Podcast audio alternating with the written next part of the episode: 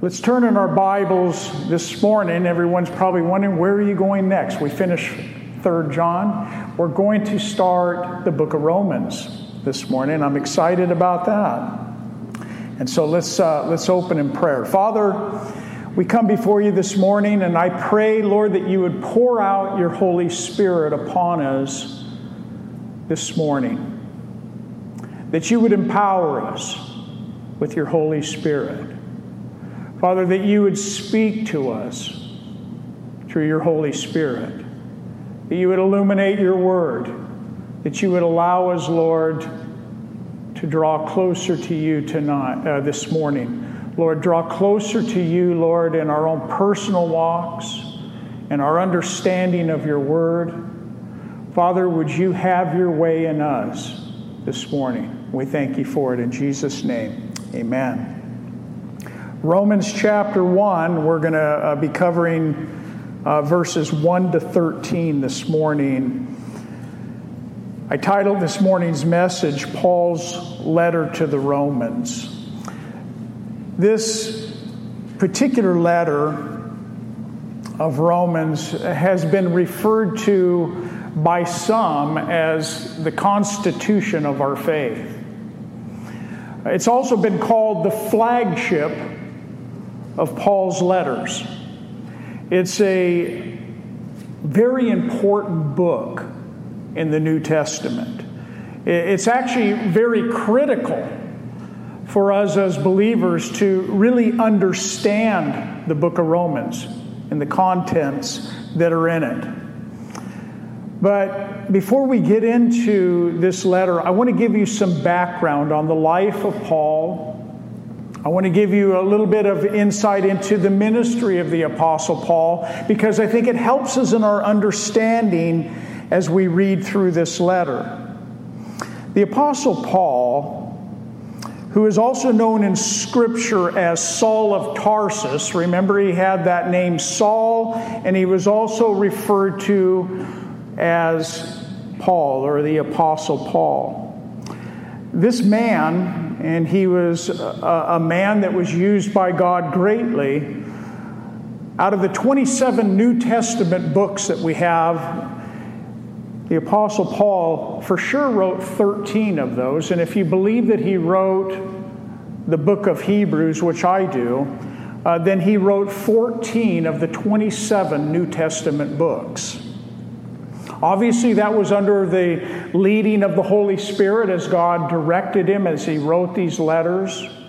But 14 of the 27 New Testament books, pretty incredible. The letter to the Romans is pretty much an indisputed book when it comes to who the author is. One, Paul himself states in the first verse that he is the author or the writer. Actually, the Holy Spirit is the author, but that he was the one that penned the letter. The main theme of Romans, I believe, is the gospel of Jesus Christ. Now, some have put the theme as being justification by faith, which the book of Romans really brings that truth out. But I believe that the gospel of Jesus Christ encompasses all that we're going to learn about this gospel in this letter. Paul in Galatians chapter 1, verse 11, he says that the gospel message that he preached that it came to him by direct revelation from God. In other words, Paul didn't just kind of pin this down and figure this all out and write what he thinks it was, but by direct revelation from God that he received it. In Galatians 1:11 it says, "But I make known to you, brethren, that the gospel which was preached by me is not according to man, for neither for I neither received it from man, nor was I taught it, but it came through the revelation of Jesus Christ.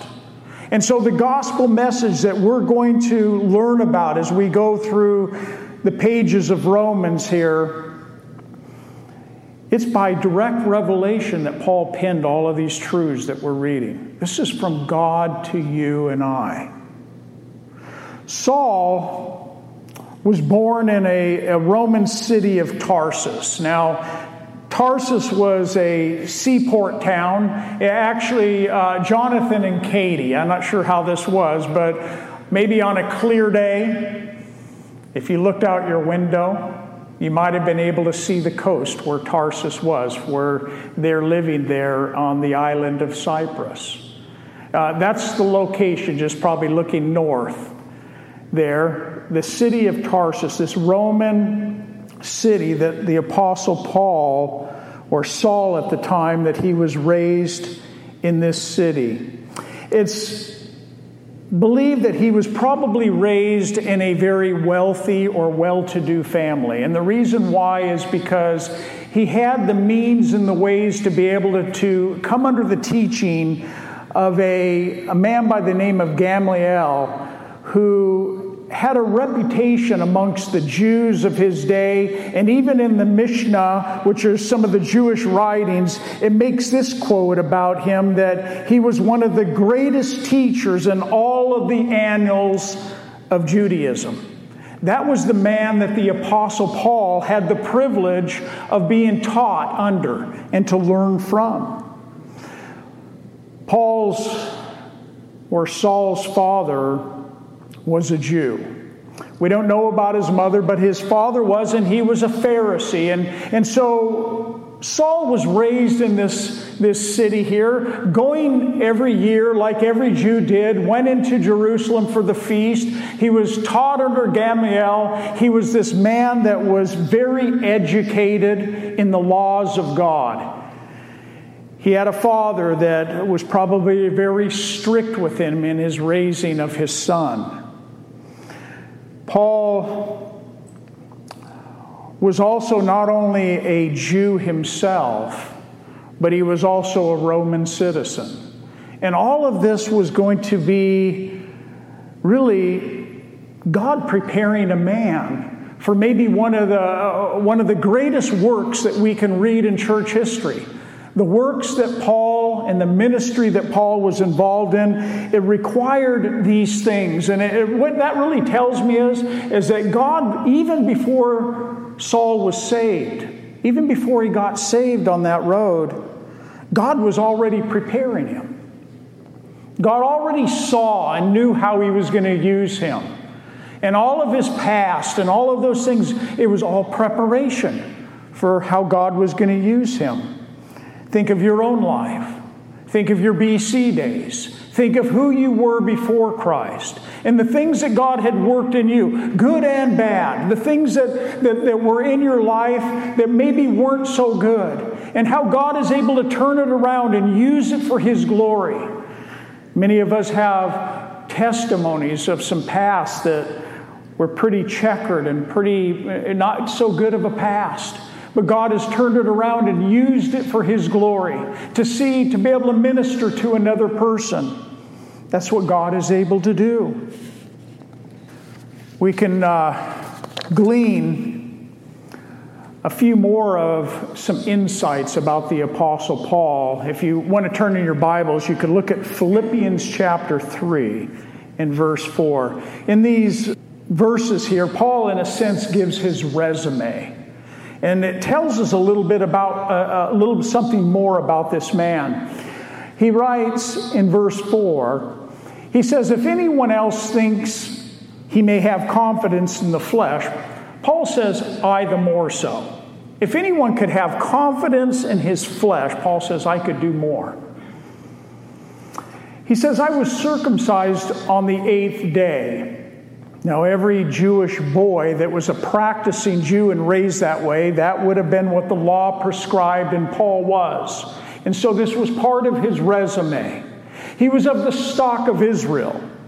He was a Jew. He was of the tribe of Benjamin, which would have been, he was a Benjamite. He was of the, one of the elite tribes of the 12 tribes of Israel. He was a Hebrew of Hebrews, meaning that he practiced the law, he sought after the law to live and to practice his faith. Concerning the law, Paul says, I was a Pharisee, uh, which was that sect of Judaism that sought to live up to the law as best they could. Concerning zeal, he says, I persecuted the church. He, he actually thought that he was doing God a, a great service when he was out persecuting the Christians because to him it was what we might call like a cult. This was something that was coming up against Judaism, his faith. And so he was out trying to eliminate those Christians that were, he was zealous for it. Concerning the righteousness which is in the law, Paul says, I was blameless, at least in his own mind.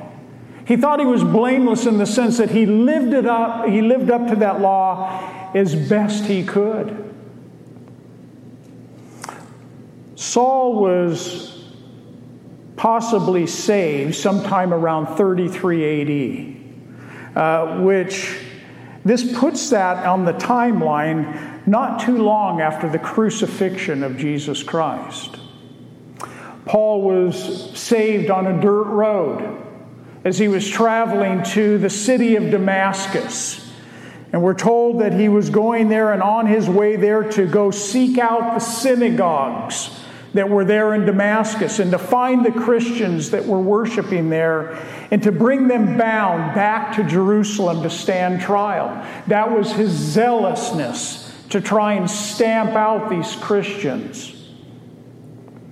After his conversion, we know from Acts that Paul had three missionary journeys that he was a part of. From Acts chapter 13 to Acts chapter 21, you can read about those three missionary journeys that the Apostle Paul took. That covered a span of about 10 years.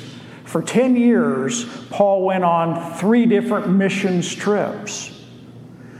He spent the latter years of his ministry under a Roman imprisonment in Acts 23 to verse or to chapter 28 you can read about Paul's imprisonment as he made his travel there to Rome. It's believed that during this period of house imprisonment that he was uh, under there in Rome that after about 2 years that Paul was released now, history tells us that, uh, that he did make it uh, to Spain, where he took the gospel there. He was later arrested there in Spain and taken back to Rome, and he would remain there in a, in a Roman prison until his death.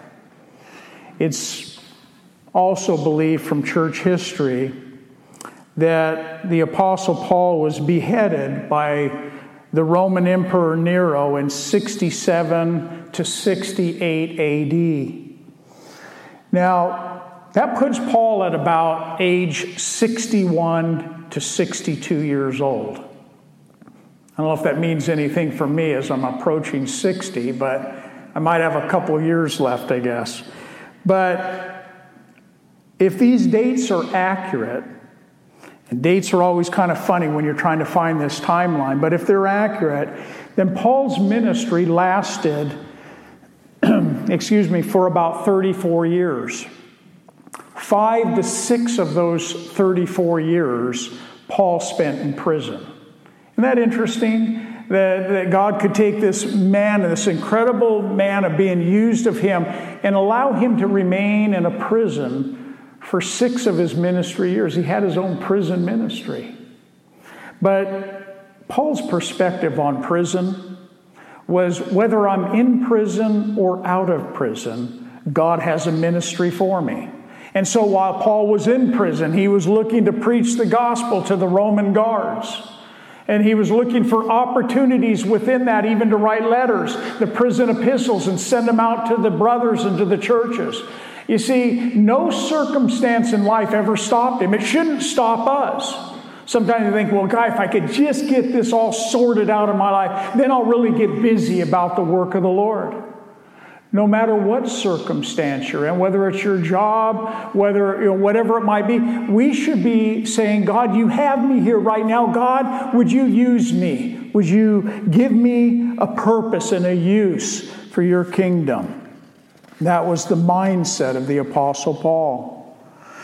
The date of this letter to the Romans is believed to be somewhere around, also around 57 to 58 AD. It was written from the city of Corinth. While Paul was on his third missionary journey and he was there in the city of Corinth, he wrote this letter to the Romans. Now, Paul had never been to Rome before, but it's believed that the believers that were there in the church that had started in Rome was probably a result of the day of Pentecost. We're told that there were Roman citizens that had come to Jerusalem for the feast, Jews that had come from Rome. And those that came from Rome that got saved, remember those 3,000 plus people, they gave their life to Christ on the day of Pentecost. They all went back to their cities, and many of those probably went back to Rome, and a church began. But Paul always had these friendships that were there in Rome. You can read about that list of names in the last chapter of this letter to the Romans. He lists all these various names of people that he knew there in Rome, in the church that was there. But Paul had this strong desire to go to Rome. He wanted to uh, go and he wanted to even see and to minister to the believers that were there. But one of the things, and, and I've said before when I started First John that First John is one of my favorite books, and it is. But I'm going to say right up at the top of my list, the book of Romans is another one of my favorites in the New Testament. And I believe that it's a foundational book, as I've already said, to our Christian faith. How many of you have ever been taught? I'm not saying ever read, but how many of you have ever been taught all 16 chapters of the book of Romans? Raise your hand. Okay, so not everybody in here has been through the book of Romans. I want to say that the book of Romans is foundational to our Christian walks because of the sub- subject matter that we find in it. It speaks about our faith as Christians. It, it, it really will ground us in our salvation. It, it talks about our security and really ministers to us the security that we can have in Christ. It talks to us about victory over sin and about the walk in the Spirit. And it gives us a whole, uh, a whole bunch of practical truths that we need to be able to hold on to. It's, it's a very foundational book to our Christian faith. Some of the key words that we find in this letter that we see repeated quite often, one of them is the word faith. 39 times we find in these 16 chapters the word faith. The other word that we see is the word righteousness. And we see that word also 39 times in the book of Romans. The third word that is, I believe, an important word and used frequently is the word gospel. 13 times the good news of Jesus Christ is spoken of in this letter. The three main doctrines that we're going to cover as we go through the first eight chapters, anyway, of this letter is going to be justification, sanctification, and glorification. How many of you have heard those words before? Uh, they're long words, aren't they? And when you just look at those words and go, wow, those are big words. What's that all mean? That's what's important about knowing the book of Romans is that we're going to get into and we're going to learn what justification by faith is. We're going to learn about sanctification and glorification and, and how those three words are very important for us to understand as Christians. Let's look at our Bibles, chapter 1, verse 1. It starts out by telling us who the author is, Paul, and he refers to himself as a bondservant of Jesus Christ, called to be an apostle and separated to the gospel of God. Paul saw himself as a slave. He saw himself as a bondservant, some translations read. The New King James reads that way. But he saw himself as a slave. And, and the actual Greek word there actually means a slave by choice. You see, not all slaves were mistreated. Some slaves actually really loved their masters. The Apostle Paul, in his perspective of things, saw himself as a slave of Jesus Christ, a slave by choice. I choose to submit myself under my master. I'm a slave of Jesus Christ. Hopefully, we all, as believers, see ourselves that way bondservants of Jesus Christ. Paul was not only this slave, but he was also an apostle. Uh, he was uh, an apostle just as somebody that is sent out on a special mission. Uh, Paul knew that. He knew that God had given him a particular mission, a particular purpose. And Paul's primary mission that we see in Scripture is that he was going to take the gospel to the Gentile nations. You see, Paul was a Jew, but Paul also came to realize that God's calling upon his life was not going to be to the Jew, but it was going to be to the Gentile. You see, God had given the ministry to the Jews to Peter. But Paul had the ministry and the calling to the Gentiles to take the gospel to them. It was on that road to Damascus as Paul was riding there to haul off the men and women to prison, that Paul got saved. And we read in chapter 9 of Acts and verse 15 that the Lord, that day that Paul got saved, he told a man by the name of Ananias, who was there in Damascus, he says, I want you to go to Saul, for he is a chosen vessel of mine to bear my name before Gentiles kings and the children of Israel. And so Paul had this long, longing desire to see his brothers, his fellow Jews, be saved, but he knew that his calling was to take the gospel to the Gentile nations. When Paul and Barnabas, in Acts chapter 13, when they were sent out on that first missionary journey, uh, they were sent out on a particular mi- mission. And after the church there in Antioch, after they had fasted and prayed, we're told that the Holy Spirit said, Now separate to me Barnabas and Saul for the work to which I have called them. God called Paul God called Barnabas to go out into the mission field, separated to the gospel of God, is what Paul was. He was sold out to the gospel. He knew God's calling upon his life. And in, in a sense, that same calling to go out and to be a witness for Jesus Christ, to take the gospel to this world, is really a calling upon every single New Testament believer. We're all called to be a witness for Jesus Christ. You may not go to a foreign land. You may not go and, and leave this nation to do that. But we're all called, wherever you're at, to be a witness for Jesus Christ. It's a calling upon our life as believers. Paul says he was separated to the gospel of God. And normally, when we think of that word separated, we think of being separated from something or separated from someone.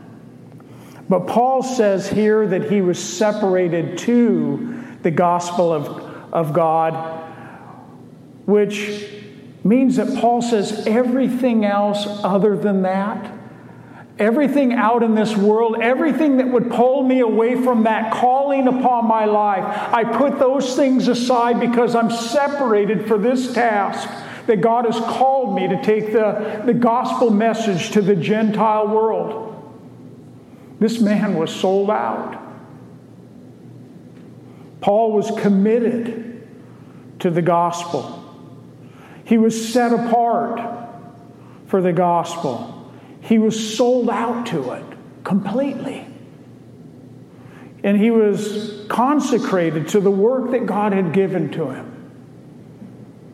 Eh, nothing stood in his way. Paul says, I'm determined not to know anything save Jesus Christ and Him crucified. He was tunnel vision. He knew the message. He knew what they needed to hear to be saved. And Paul was set on taking that message to this world. It's been said that the Apostle Paul had a disease. It was called the gospel. Everywhere Paul went, he spread this disease like an infected person spreads a communicable disease. But his disease didn't spread sickness or death, but healing and life. I think that's a pretty dramatic way to look at it. That he was sold out to this. He knew that this gospel message and the power that lied within this message was able to change a man or a woman, to give them healing, to give them life. I hope that we're all convinced of that. You should be if you know Him as your Lord and Savior, because He has changed you. He's given you hope, He's given you life, He's given you forgiveness of sins. And so, just by that alone, you have every reason to want to tell somebody else about this good news. You have within your the very words that you can speak words that can give life to somebody that's lost. Isn't that incredible? You, you could actually be used of God to open your mouth and they could be saved. And you could be a vessel that God could use to do that. You hold that within you. And the only thing that keeps us from doing that is that we get fearful of man. We shut our mouth. We don't open our mouth because we're afraid we don't know what to say or how to say it. And all the while, Jesus is saying, You know what? I'll give you the words. I'll put the words in your mouth. Just trust me. In the moment that you need them, I will give you what you need to say. Most of us that have been Christians for any length of time have experienced that. And there's nothing more exciting than the day that God uses you to lead somebody to Christ. This was a man who was separated under the gospel of God. But look at verse 2. Paul continues this focus on this gospel. He says, which God promised before through his prophets in the Holy Scripture. He's talking about the gospel. He's talking about the gospel in the Old Testament. You thought you might say, well, I thought that was just a New Testament thing. No, the gospel was in the Old Testament. And it's important for us to know that, that, that God promised this good news, this gospel about Jesus Christ. He promised it long before the New Testament ever came along. It wasn't that the old covenant didn't work out. And God had to come up with some new plan, so He created the new covenant and brought forth the gospel. No, the old covenant was to lead us to the new gospel, to the new covenant. Paul says that this good news of the gospel was promised long before God by the prophets. God gave this good news to the prophets in the Old Testament. Moses in Deuteronomy 18:15 said the Lord your God will raise up for you a prophet like me from your midst, from your brethren, him, and this is capitalized, him you shall hear. He was already looking for the, he was already prophesying about the coming one, Jesus Christ. Isaiah, the prophet in Isaiah 7:14 prophesied, therefore the Lord himself will give you a sign. Behold, a virgin shall conceive and bear a son, and shall call his name Emmanuel. The prophets were already foretelling of this coming day.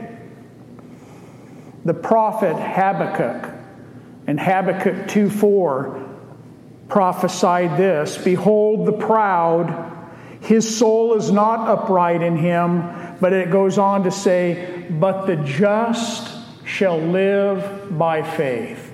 We're going to see that in the first chapter. Paul quoting Habakkuk 2 4 in the first chapter of Romans here. We see in the Old Testament Noah's Ark, which is a type of Christ. That vessel, there's only one, Jesus Christ. There's one door into that ark and only one way to Christ. It was all portrayed, even in the Old Testament, in types and symbols. There was the serpent that was uh, that Moses was instructed to put up on that pole when the children of Israel were wandering around in the wilderness. It was that picture of Christ who was going to hang on that cross later on, and they were instructed to look to that, that pole and to look to that serpent if they wanted to live. The temple, the ark, the veil, all of those things were a foreshadow of this sacrificial system that we read in the Old Testament. It was all pointing to the New Testament and to the finished work of Jesus Christ. Paul goes on in verse 3 concerning God's Son, Jesus Christ our Lord, who is born of the seed of David according to the flesh.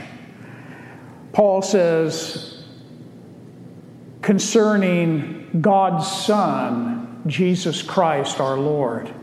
Now, whenever you see those words all grouped together, that's not first name, middle name, and last name.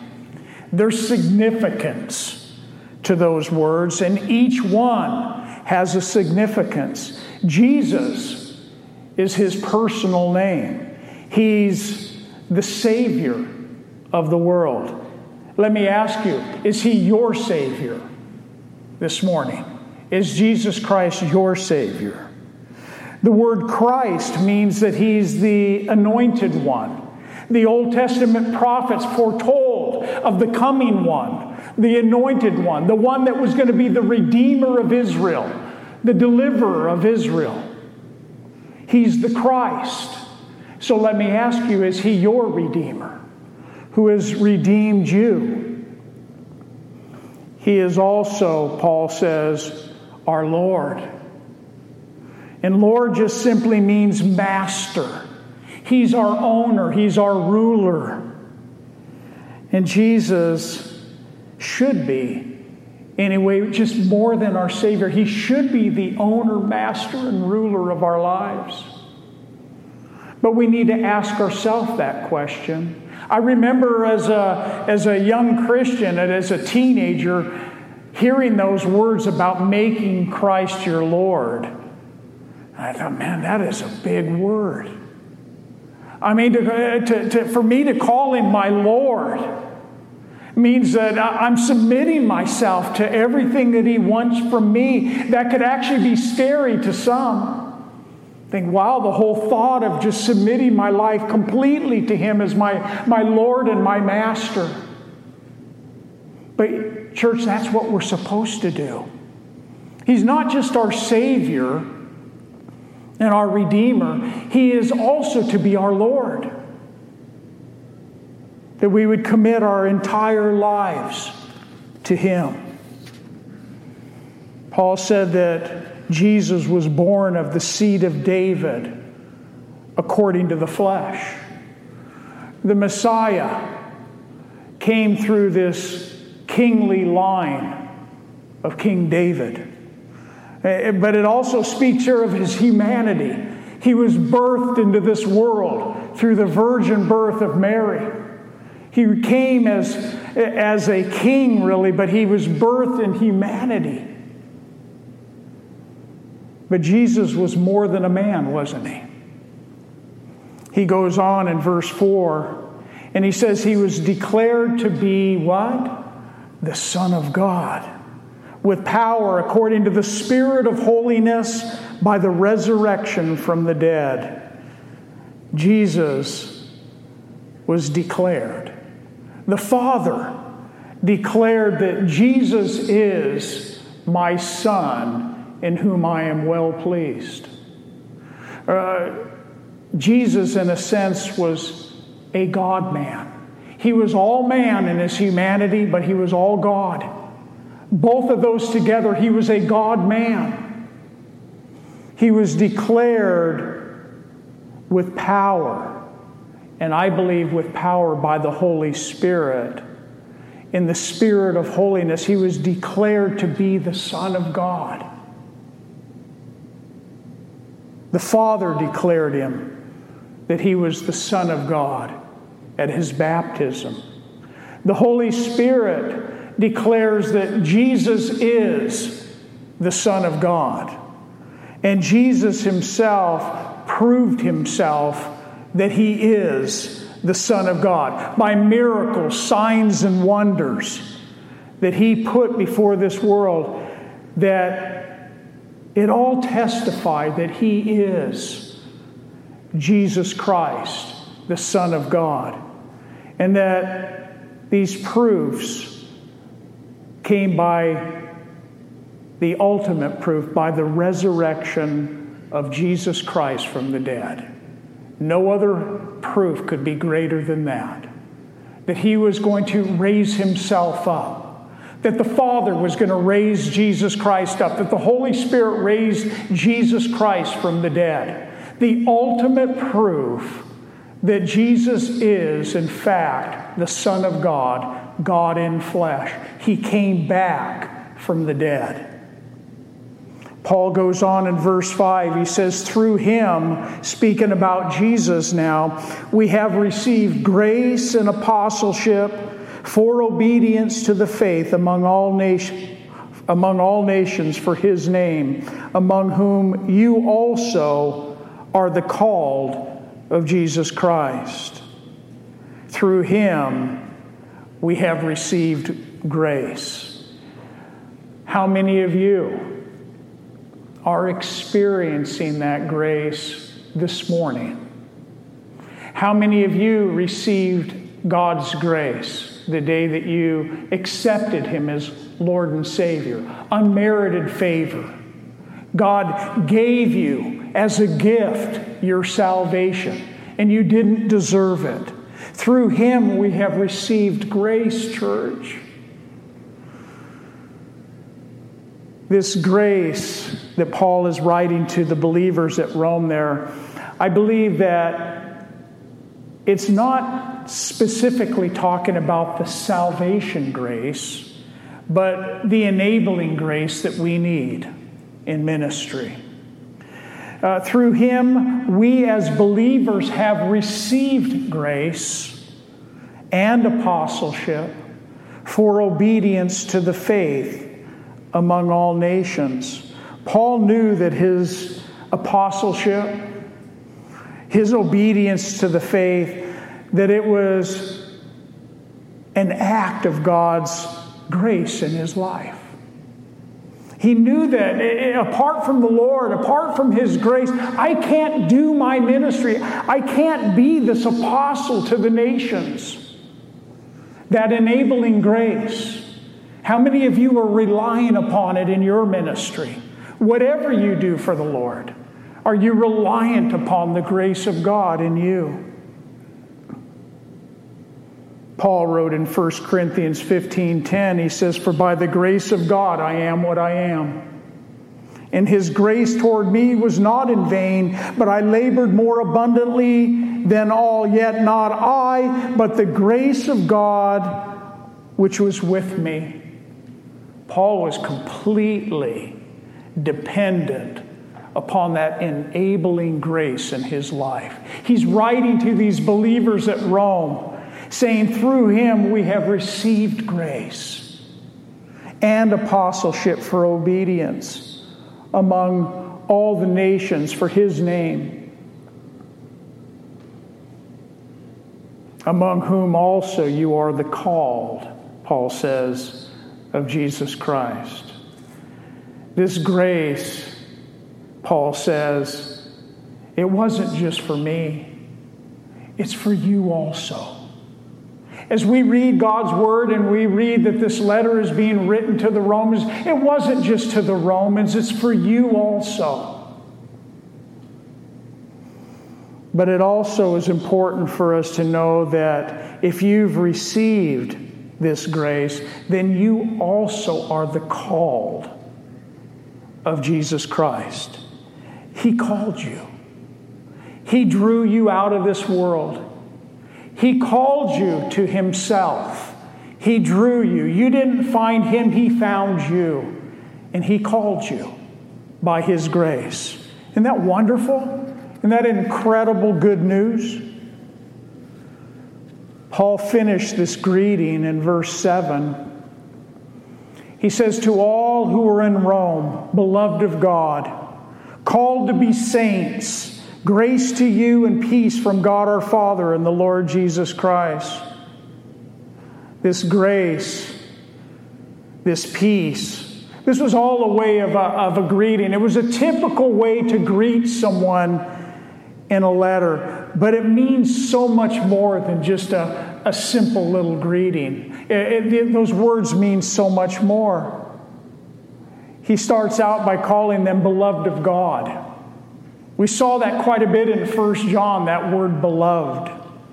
In other words, you and I are the objects of God's love. Isn't that incredible? You're the object of His love. He looks at you as one individual and He says, I love you. I died for you. I, I gave it all up for you because I love you. You're the object of His love. We're called to be saints. Uh, we're, we're the holy ones, is really what the word means. We're called as believers to be set apart to God from this world. Holy ones, saints. It's not something, I'm not a saint because of anything I've done. He calls me a saint. He calls you a saint. Grace to you. Paul knew that this grace and this peace were the two things that we desperately need as Christians to go on day in and day out. We need His grace and we need His peace in our life. The source of that grace, the source of that peace, it comes from God our Father in the Lord Jesus Christ. You won't get it any other place. You can chase it any way you want, but you'll never receive that grace, you'll never receive that peace unless it comes from the source. That source is God the Father in the Lord Jesus Christ.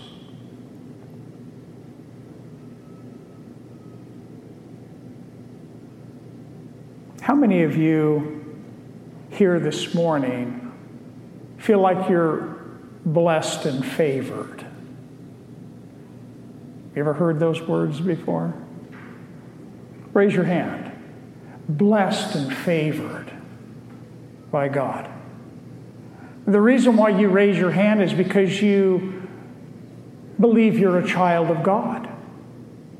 And if you're a child of God, then you are highly favored and blessed by God. It's important for us to know that, to live in that. This letter was written to the church at Rome, but it was also written to you and I. Always keep that in mind. Verse 8 says, Paul says, First, I thank my God through Jesus Christ for you all. Why? Why does he thank God through Jesus Christ for them? That your faith is spoken of throughout the whole world? Uh, the whole world, meaning the whole Roman Empire, the whole Mediterranean area. Paul is, in a sense, rejoicing. He's welling up with a thankfulness in his heart because of what he's hearing that is going on in the believers there in Rome. He had this thankful heart. And that's the first thing that he breaks out into in this letter. First, is first things first. I want to thank my God through Jesus Christ for you all. You know what's characteristic of a Christian? A thankful heart. You know what's uncharacteristic of a Christian? An unthankful heart. As a matter of fact, we're going to read in this first chapter that speaking about an unbeliever, it says, and neither were they thankful. You see, we have much to be thankful for. Paul was thankful for them. Just like he was thankful for the church at Thessalonica because he also wrote to them, he, he, he was praising and worshiping the Lord because he said the word of the Lord that it was sounded, it sounded forth from you, not only in Macedonia and Achaia, but in every place your faith toward God went out. So that we don't have to say anything. Paul was rejoicing in the church at Thessalonica. He's rejoicing in what he's hearing about the believers there in Rome because their faith was spoken of throughout the whole world. My prayer for Calvary Chapel Fellowship is that we'd be a mouthpiece for Jesus Christ, that we would put feet to our faith and go out and, and be witnesses for Christ, that that might be spoken of of us that we would be these, these spokespersons without shame, telling people about Him. Paul goes on in verse 9 For God is my witness, whom I serve with my spirit in the gospel of His Son that without ceasing I make mention of you always in my prayers, making a request if by any means now at last I may find a way in the will of God to come to you. Paul was a prayer warrior. He prayed for them, he prayed for the other churches, he prayed for individuals. As a matter of fact, Paul, he's always talking about, I'm praying for you, and I'm praying for them, and I'm praying for this. I mean, that alone brings a conviction to my heart. He was a man that was in an attitude of prayer. He was a prayer warrior. You see, Paul wasn't a religious man. Paul never was a religious man, he was a spirit filled man. There's a big difference, isn't there? We see between somebody that's religious and somebody that knows Christ and is spirit filled, what God wants to do in them. Paul, he didn't serve God out of duty. But he, he served God from a passion. He had this passion in his heart that was placed there by the Holy Spirit, this stirring that was inside of him, that was being flamed by the Holy Spirit. It wasn't out of duty. If you serve God out of duty, it'll get boring. It won't last. You'll give up on it you'll stop doing it. it. But if it's stirred in you by the work of the Holy Spirit, you'll do it with passion. You'll do it with everything that's within you. It makes all the difference.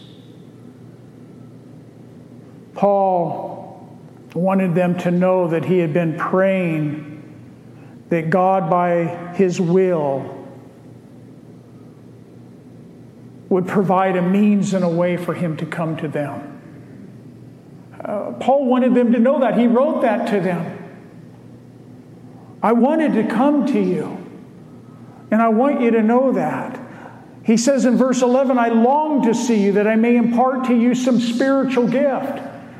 He, that's why he wanted to come to Rome, to get with those other believers of like mind, to disciple them, to encourage them so that they would be established, it says in verse 11.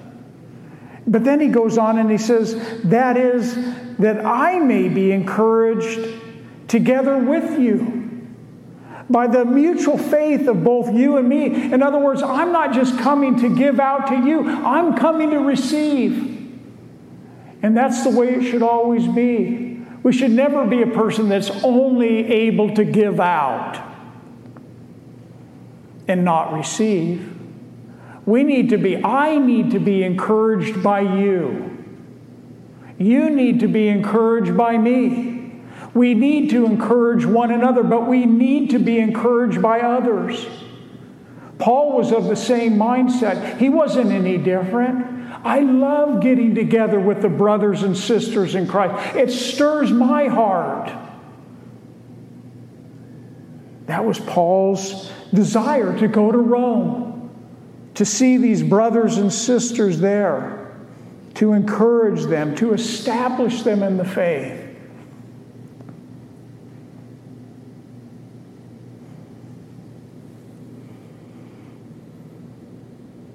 Our men, our Tuesday night men's Bible study, and I believe the men that are meeting on Tuesday morning, they've been doing a lot of sharpening of one another. They've been doing it by phone calls, by texting, and then when they come together, they just are there to encourage one another. If you're not a part of getting into some group of men or women in this church, you're missing out. You are missing out. Proverbs 27 17 says, As iron sharpens iron, so a man sharpens the countenance of his friend. We should desire to do that for one another and to be sharpened ourselves. Paul goes on in verse 13 Now I do not want you to be unaware, brethren, that I often planned to come to you, but was hindered until now, that I might have some fruit among you also, just as among the other Gentiles.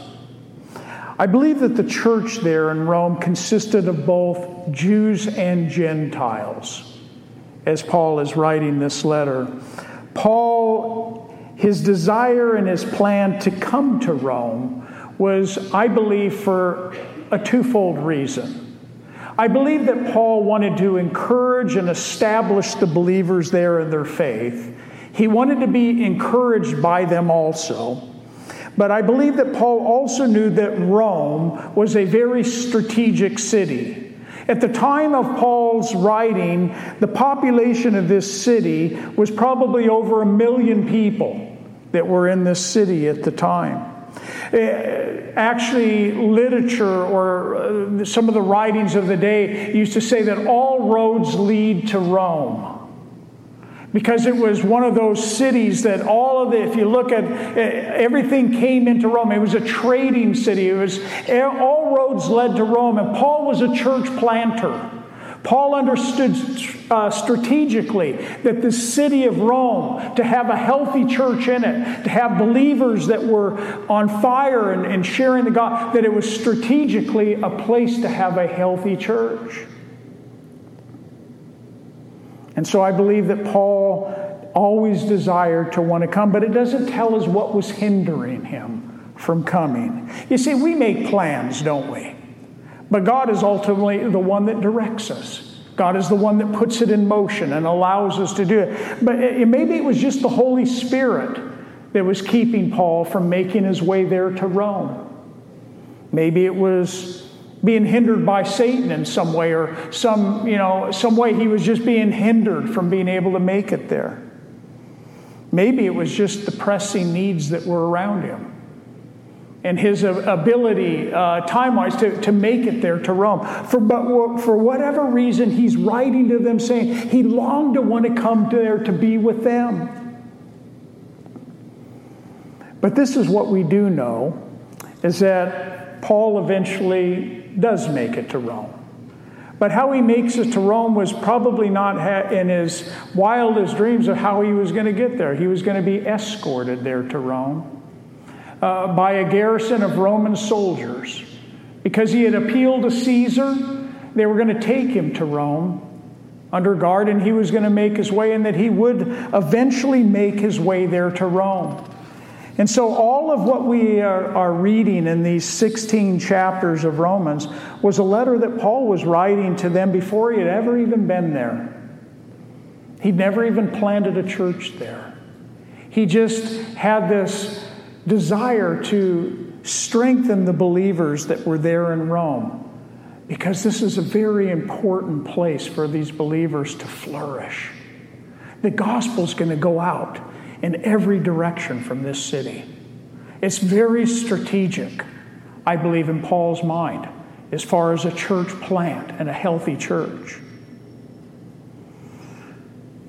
You can read ahead as we go through. I had plans to go to verse 17 today. I'm glad I didn't. We never would have made it. But next week, we're going to look at the three I ams of Paul. Paul says, I'm a debtor. Paul says, I am ready to preach the gospel. And Paul also says, and I am not ashamed of the gospel of Christ.